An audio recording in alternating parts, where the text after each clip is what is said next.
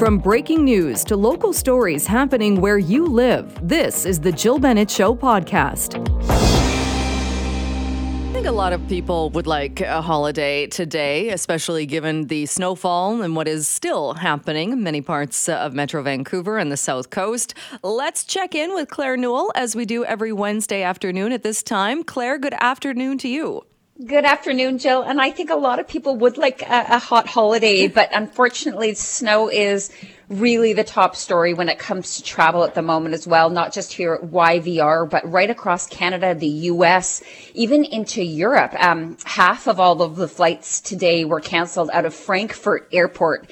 Um, they've had almost 400 cancellations in the last 24 hours. Here at YVR, um, I looked at 1030 and there were 88 cancellations. I looked just before I came onto the show and there were 98 mm. cancellations. So this is a continuing story. If you are heading to the airport, just make sure you check the status of your flight before you get on the roads to get there or take transit better yet. This is going to be a situation that will impact travel um, probably for the next couple of days because it's not just the departures, it's also the arrivals from airports that are also dealing with this awful weather. And so the, we're, what we're finding is, is that the airlines are starting to offer very flexible change and cancellations. Um, so uh, be prepared for that. Uh, make sure that your contact information is up to date with the airline. What we're noticing is a lot of the airlines are actually getting in touch with their passengers who are, are affected by email and giving them the choice to change to a different flight that they offer or even look themselves or cancel. So um, that's the best way to do it. It's the most convenient. The, the phone lines are just jammed, Jill. We've got a couple of people that are that we're um, helping deal with, and the, the the lines to get through are really rough. Um, if you are getting out, because there are uh, flights getting out of YVR today. Just be prepared for the necessary de-icing. Um, safety is first. And I just wanted to do, I know I don't normally do this, but I, I really wanted to do a shout out to the um, airside team at YVR for working outside in this snow. I don't want to be out in it. I can't imagine being out in it, but they're tirelessly working to keep people and those planes moving safely. Oh, uh, absolutely. And they they did send out uh, YVR sent out an update as of noon, uh, saying exactly what, what you'd said. That so they've gotten about 20 centimeters of snow, and that it's equal to uh, the the nine kilometers in length when they look at clearing all of the runways. But they also said that oh, so 80 percent of the scheduled flights are operating. Uh, yeah. Doesn't mean they're all on time, but 80 percent are operating. It's amazing. Uh-huh. It's, yeah. Because when we saw this type of snowfall last winter break, there was no way that there were 80% going. In fact, there might have been 10 or even, maybe even less. It was horrendous last year. So, um, one thing that I keep saying that I'm grateful for is that it wasn't over the, the massively busy holidays, the winter holidays that we were having. Although that is no consolation to those people who are sitting at the airport with their flip flip flops on, mm. hoping to go somewhere hot today, and they might be delayed or um, hopefully not canceled anyway. All right, so that is the latest at YVR. We will keep an eye on that. Uh, what else do we have uh, for travel news? Uh, we, oh, I, I wanted to share this one story, Jill, that's just so nasty. Mm-hmm. it's about the how the U.S. has intercepted a record number of firearms at airports in 2023. Like, this is just insane to me. So they collected about 6,700 firearms at airports um, security checkpoints in the U.S. That is the record. And um, what was frightening to me is that nearly 93% of those were loaded.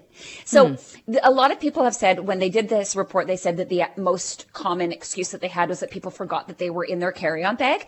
And my thought was, okay, doesn't a responsible gun owner, if you happen to be a gun owner, I don't even think I know very any maybe. Um, um, but if you're responsible, don't you know where that gun is, especially if it's loaded at any given moment?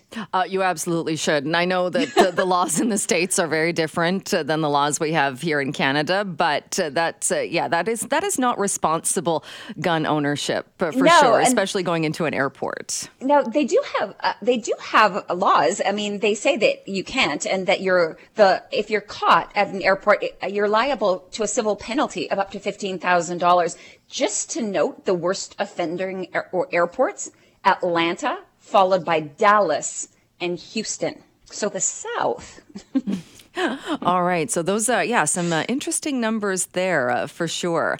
Uh, let's look at a couple more stories. Uh, we've still got some time here before we get to the deals. Uh, electronic or electric, sorry, electric vehicles. Yes. Interesting for car rentals. Yeah. So you and I chatted about this about a year ago that Hertz was doing this massive push to do electric vehicles. And they have just come out to say that they're going to sell 20,000 EVs from their US fleet and they're going to replace them with gas powered cars. Now that is approximately a third of their EV fleet worldwide. And the reason that they're doing this, that they have cited higher expenses related to collision and damage as one of the motivations for this move. The other thing is, is that a lot of people, they, they, they they've had a massive percentage of EVs, which is in principle such a great idea. But the population hasn't reflected that. Um, you know, there's not a third of the population that has EVs and they're not comfortable actually renting them. So, you know, they're just not sure about how, where the st- charging stations are and how to do it and all of that type of thing. So it was very interesting that they kind of took a step backward here, but this is clearly necessary for them in their, their world of rental cars. They would have looked long and hard at making this decision, um, given given the fact that they're kind of going, like I say, a bit of a step backwards. All right, interesting. Uh, this is a, a, fun one too. Although I, I, know a lot of people cringe at putting uh, the the word moon at the back, uh, adding it to any other word to make it a compound word. But a yes. buddy moon. What the heck? I this one I had to read a couple of times. So you know the um, this whole idea of honeymooning with friends, they're coining it buddy moons, is this growing trend. I mean, it's not going to, by any stretch of the imagination, um, come close to the traditional honeymoon, but it's been growing as a trend. And the people who are tending to do this are couples in their, say, in their 30s, they're well established in their relationships. They, um, have usually traveled together in the past. So that what they want to do is they want to go and enjoy a, a, a destination with their friends. A lot of them will do it where they get married at a destination wedding and then they'll combo it. So they might stay at the same resort, get married with all their friends, and then go off and do a, a, honeymoon, maybe for part of the time with their friends, and then the rest of it would be on their own. So the combo is more, um, you know, more popular than the the whole doing the whole time with your friends. But this was interesting to me because my husband Jeff would have not wanted to do a, a buddy moon ever when we first got married, which was almost 28 years ago, but that would not be on his his list of uh, things that he'd want to do. That also, I mean, do we really need to call this a buddy moon? It's just traveling with friends, and in some cases, you happen to be traveling with them right after you got married. It's it's a, yeah, it's just it's a group trip. It's a group trip. Basically, it's a group trip. Yeah. there were so many stories that um, I wanted to, to, touch on today. I did want to touch quickly on this new route, Zip Air. I've had so many people recently say to me that they wanted to head to Japan, and this um, was announced. Um, a, little while ago. It's Zip Air, which is a wholly owned subsidiary of Japan Airlines, is going to be starting flights between Vancouver and Tokyo on March 13th. Um, it's an ultra low cost carrier business model. So you will have to pay for things like meals or if you want priority boarding and that type of thing. But the, the rates start at just over $350 for one way. So each way, which is really good. So $700 round trip to do that. Um, so I wanted to just put that out there. If you really want to just splurge, it's about 1100 each way for a lay flat because this is on a Boeing 787 Dreamliner configured with a 290 seat layout. So um, they're initially going to start with three flights a week. But if Japan's been on your bucket list, but the, the flights have been looking ah, pretty expensive, this is something you might want to consider. Zip Air. The, the website's pretty. Um, pretty simple and basic, uh, but I did spend a little bit of time on it, and those rates are there. All right, that one is uh, Zip Air. Good to check that one out. Uh, lots of stories we can maybe cover next week when we chat because I do want to get to the deals, especially since I think there are a lot of people thinking about the heat today. What deals do you have? Um, I have a very last minute deal to Varadero, Cuba, January the 23rd or 25th, air and, seven nights in a beachfront, all inclusive resort, $555, the taxes of 480. Um, a little bit later, the Riviera Maya, so flying into Cancun, going a little south. Um, there are several dates available late February and early March. So February 29th, March 1st, 4th, 5th, 6th, or 7th. and that is air and seven nights in a four-star beachfront all-inclusive resort for $8.99. The taxes of $6.14. The next is a really cool itinerary, um, sailing from Honolulu to Vancouver. Now, there's lots of those Hawaii cruises that do that. This is a little bit longer. So this is a repositioning from Hawaii, coming over to Vancouver to start Alaska. It's leaving on April the 22nd. It's a 16 nighter because it does Hawaii. Then it crosses over, does Alaska before ending in Vancouver. And I thought it was a great price. It's a 16 night cruise hmm. and it comes with open bar, specialty dining, Wi-Fi, and a shore excursions credit for $12.99. The taxes of uh, 646 a really good buy um, if you are able to spend 16 nights at sea. Wow, that is a, very cool one, a bit of a different uh, cruise. Uh, we've got time. Let's do this last one as well. Well, Southeast Asia has been on a lot of people's bucket lists. So I, I found this deal that's a 17 night trip and it includes the airfare and it does Vietnam, Cambodia, and Thailand. Those three countries are perfect to do um, on one trip, especially when you've got 17 nights to do it. It's between April the 18th through until November 14th. Now, the cheaper dates are going to be the earlier dates, so April. But airfare, 17 night guided tour, all of your accommodation, your breakfast every day, the sightseeing and the transfers, including the air and including tax, 35.29, which is a steal for 17 nights. Whew. All right, uh, great deals. And again, uh, I know a lot of people are probably wanting to get uh, out or at least think about dream about it. Dream yeah, about it. Yes. dream about it. Oh, yeah, exactly. Well, listen, stay warm and um, stay safe on the roads if you happen to need to drive, Jill. And I will talk to you next week.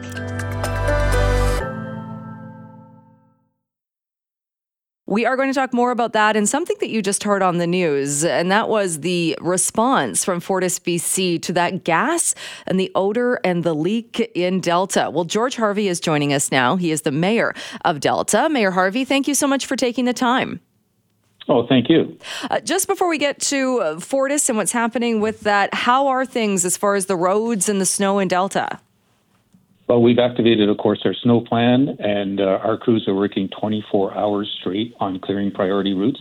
Uh, they're keeping up with the snow as best as they can. Uh, our Delta Fire advised uh, just recently that they've only had a few motor, vehicle accidents this morning, um, but our Delta Police Department has redeployed all its available members onto the roads for all hands on deck approach.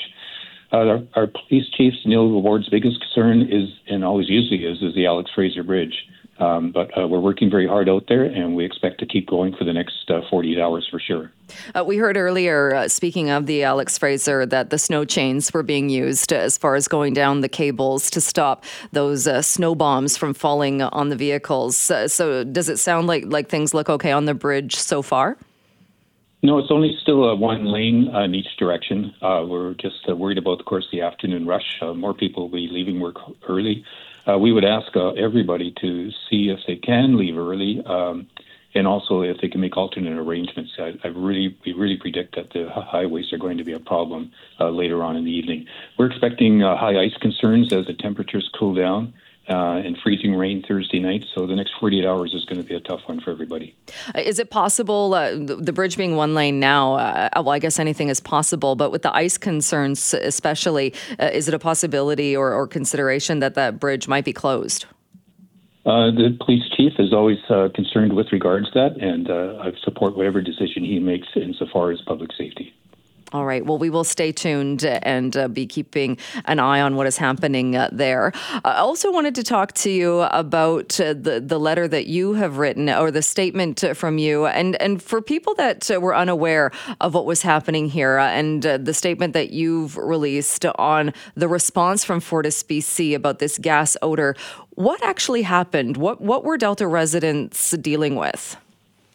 Well, the problem was is that uh, we didn't know what was going on. We knew there was a gas leak, and it was reported. Then there wasn't a gas leak reported. It was a mercaptan's uh, spill. I mean, there was a number of situations. I was very upset. I know the police chief was too, and our fire chief. Uh, we had two different uh, reports from uh, Fortis on this. I've spent a good considerable time this morning talking to uh, their vice, vice president. Um, he's committed to doing a review of the incident uh, with our police chief, our city manager, and our fire chief. Uh, and he's also committed at my request to come to a regular meeting of council to go over uh, what they're going to do to ensure and give Delta Council and myself as mayor and our community more confidence in their emergency preparedness and their emergency protocols.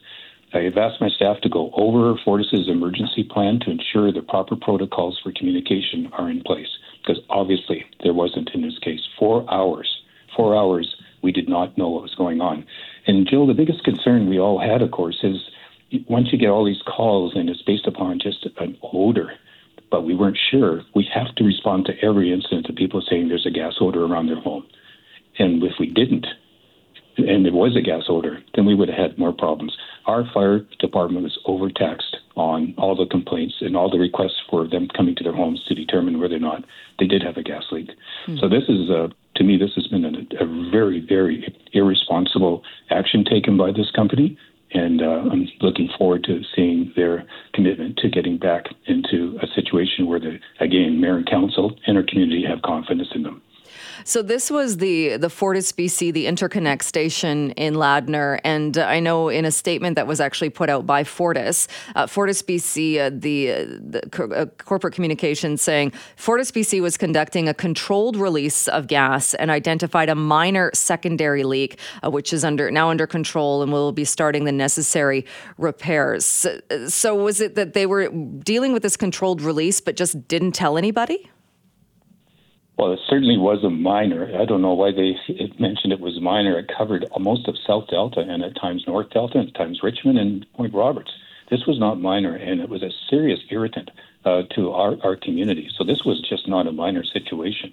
Um, I, I'm still waiting, looking forward to the investigation by our staff along with Fortis uh, with regards to why, how this actually happened and what you know. I hope this isn't going to be a regular occurrence of of doing minor uh, discharges of uh, methane, or sorry, uh, mercaptans.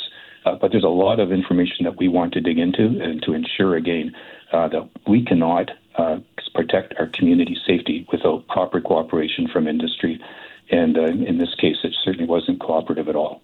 Especially since, is it not also a concern that uh, that a, leak that spread that large area, like you said, South Delta, Ladner, North Delta, Point Roberts, that people are constantly reminded that if you smell rotten eggs, if you hear the sound of escaping gas, if you suspect that there is a gas leak, to call, get out of your house, call, and I mean that's part of the whole Fortis BC ad campaign. Uh, people might uh, have gone through this, have now heard that that Fortis didn't tell people what was going on. And in the future, is it a concern people might smell or be hearing an actual gas leak and think, "Oh, well, it's probably just another exercise. I won't worry about it."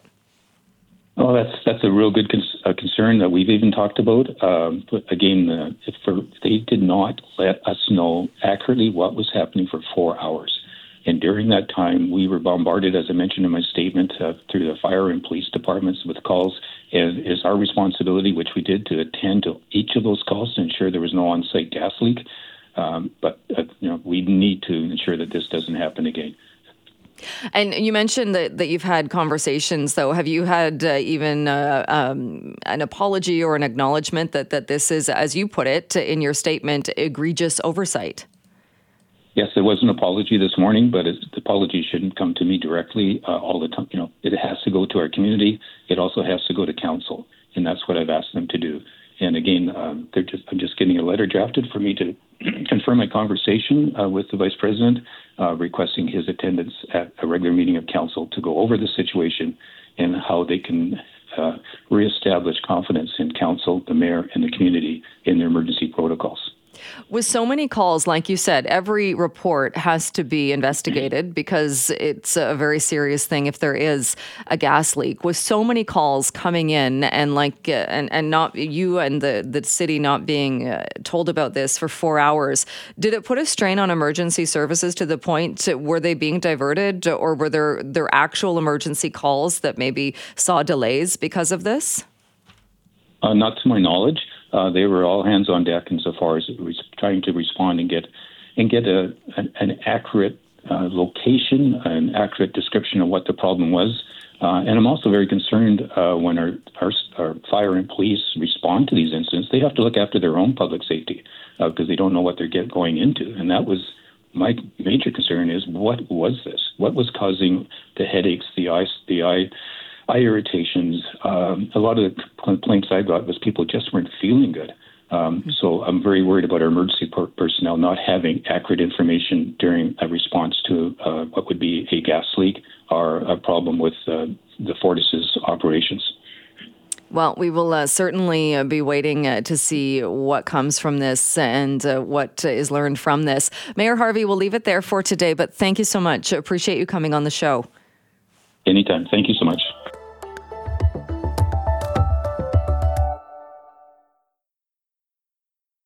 Well, there are uh, many, many things that the snow is making more difficult, whether you're trying to drive somewhere and if you don't have the vehicle for it, so hopefully you're not attempting to go out uh, on the roads. Uh, it seems many people have chosen that, uh, traffic being quite light, but we will keep you up to date as things inevitably get a bit busier throughout the afternoon. But what about the furry members of our families and keeping your pet safe when we are dealing with these winter weather conditions? Conditions. Well, joining me now to talk a little bit more about this is Eileen Drever, Senior Officer of Protection and Stakeholder, Stakeholder Relations with the BC SPCA. Eileen, thanks so much for being here.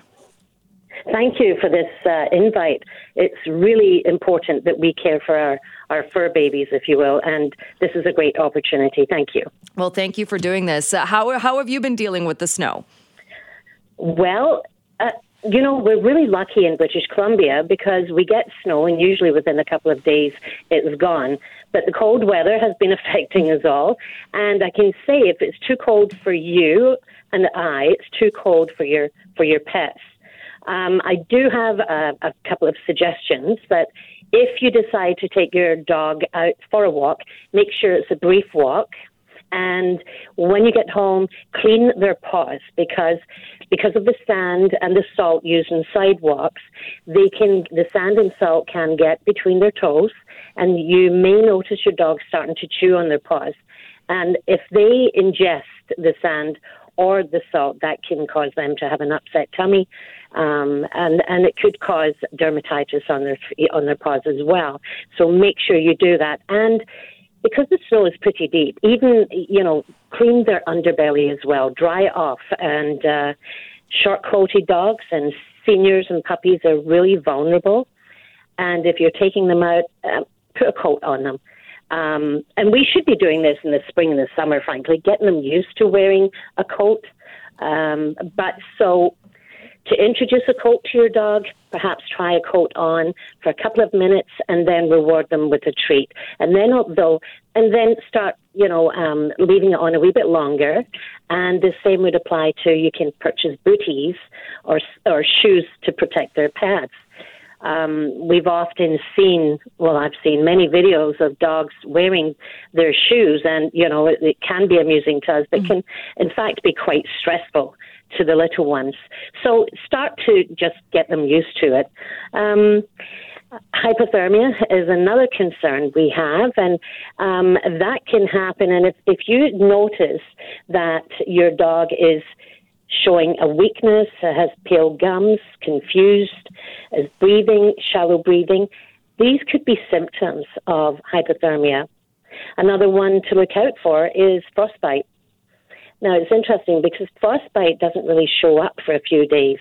And if you see that your dog's ears or, or paws or their tail, that their skin is a different color, it's a bluey grayish color, or there's blistering, um, that's indicative of frostbite. So, any if your dog shows any of these symptoms, take them or call your veterinarian immediately. Um, antifreeze is another no-no. Um, so if you if you spill antifreeze, please clean it up. The there are two types of antifreeze, and one, the good one, is propylene contains propylene glycol, which is biodegrad, biodegradable and is animal friendly. The bad one is contains ethylene glycol. Now, this is sweet tasting to animals, and just a teaspoon can be fatal to cats and a tablespoon can cause some really bad kidney problems for your dog. So make sure you're using the good um, antifreeze.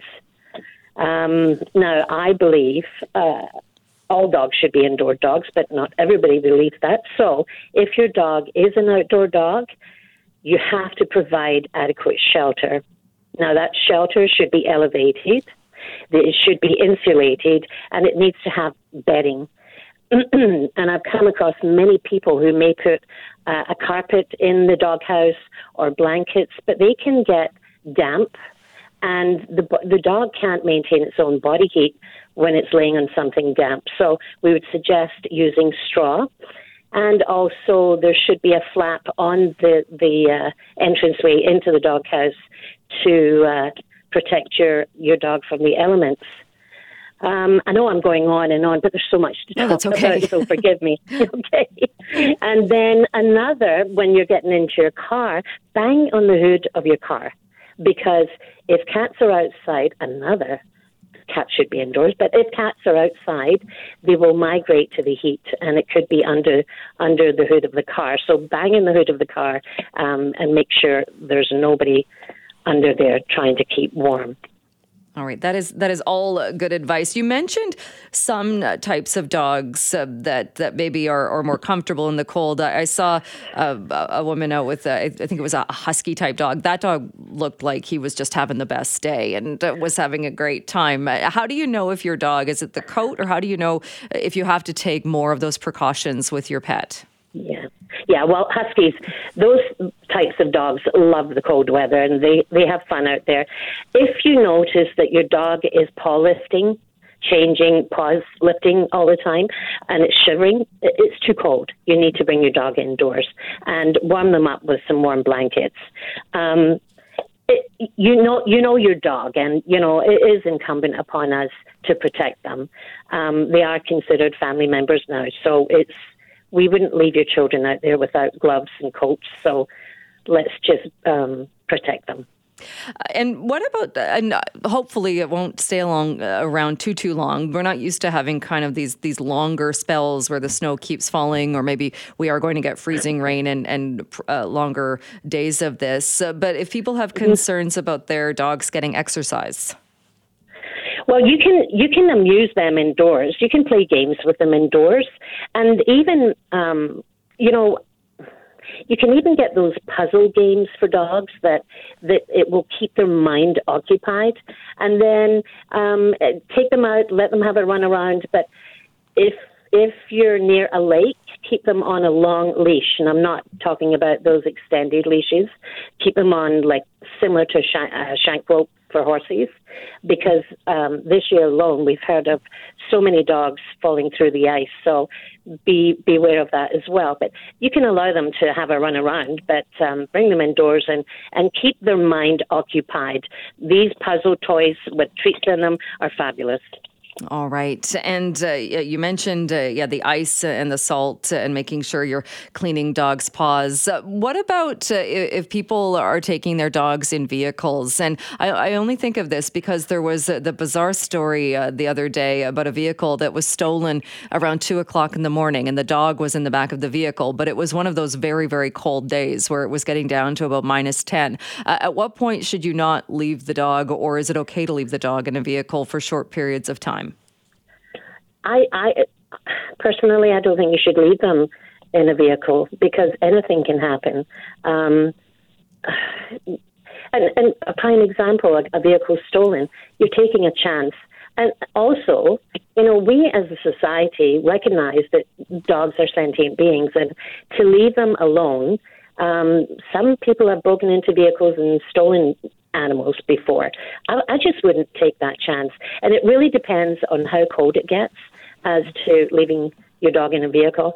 I normally take my dogs everywhere with me, and but in this cold weather, I just don't take them. It's it's too cold. All right. Well, those are all uh, very, very good uh, pieces of advice as we are dealing uh, with these temperatures. Have we covered it, Eileen, or is there anything else you wanted to add? well, I, I, would like to add that if your dog um, shows signs of drooling, and it's having seizures or it's ha- it has excessive thirst or urination or vomiting, that could be a sign that your dog has had actually got into some antifreeze. Again, call your vet if you're in doubt. If your your animal is acting out of character, just reach out to your veterinarian. All right. We will leave it there for today. Eileen Drever, thank you so much for making the time. You're welcome. Thanks for listening to the Jill Bennett Show podcast. Can't wait for the latest episode to drop? Tune in to the Jill Bennett Show live from noon till 3 on 980 CKNW. Have a question or comment? Send me an email, jill at cknw.com. Thanks again for listening.